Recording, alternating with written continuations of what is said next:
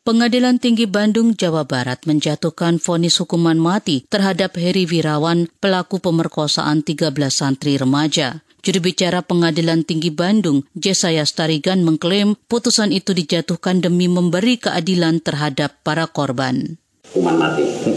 Jadi sesuai dengan tuntutannya jaksa penuntut umum. Kalau di pengadilan tinggi, majelis hakim pengadilan tinggi berpendapat yang cukup adil terhadap perbuatan terdakwa adalah hukuman mati. Pengadilan juga membebani terdakwa pelaku pemerkosaan untuk membayar restitusi atau ganti rugi kepada para korban. Putusan pengadilan itu mendapat apresiasi Menteri Pemberdayaan Perempuan dan Perlindungan Anak Bintang Puspayoga. Menurutnya, hukuman mati bagi pelaku sudah tepat. Dia juga mengapresiasi putusan hakim yang membebani pelaku dengan kewajiban membayar restitusi bagi korban. Namun, vonis hukuman mati menuai pro kontra. Komisi Nasional Hak Asasi Manusia Komnas HAM menolak hukuman mati pada kasus apa pun, termasuk pada kasus perkosaan. Ketua Komnas HAM Ahmad Taufan Damanik berharap jika Heri mengajukan kasasi agar hakim kasasi bisa meringankan vonis hukuman mati tersebut. Tentu saja sikap kami tidak hanya pada kasus ini tapi pada kasus-kasus hukuman mati yang lain. Kami selalu ingin mengingatkan para penegak hukum, terutama nanti hakim kasasi ya yang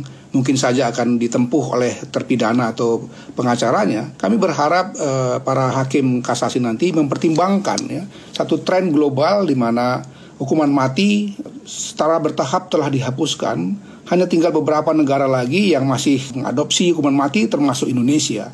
Itu pun sebetulnya kalau kita perhatikan dalam roadmap uh, hukum pidana kita, katakanlah kita lihat dalam RKUHP ya, masih ada hukuman mati tapi dia tidak satu hukuman yang serta merta masih diberikan juga kesempatan kepada terpidana mati misalnya untuk dalam satu periode tertentu di asesmen, dievaluasi dan manakala uh, terpidana mati itu melakukan perubahan-perubahan sikap misalnya maka hukuman mati terhadap terpidana masih dimungkinkan untuk diturunkan kepada hukuman yang lebih ringan. Sementara itu, Lembaga Pegiat Reformasi Hukum Pidana ICGR menyoroti aturan hak restitusi bagi korban kekerasan yang masih bermasalah. Peneliti ICGR Maidina Rahmawati mengatakan, dalam rumusan Undang-Undang Perlindungan Saksi dan Korban, restitusi hanya dibatasi untuk dua tindak pidana, yaitu pelanggaran HAM berat dan tindak pidana terorisme.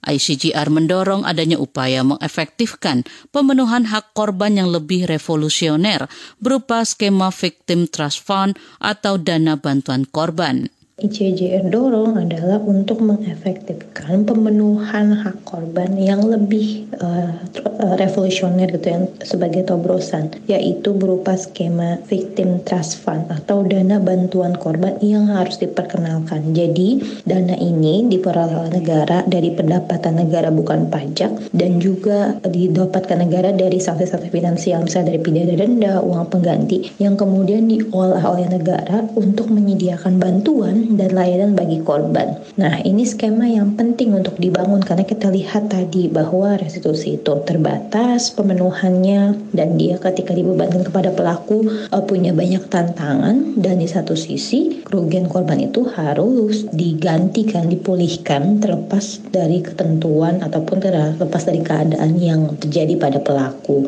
Nah, ini harus dikembangkan oleh negara. Maidina mengatakan meskipun pelaku perkosaan dan kekerasan seksual harus dimintai tanggung jawab, namun hukuman mati dan penyiksaan bukanlah solusi.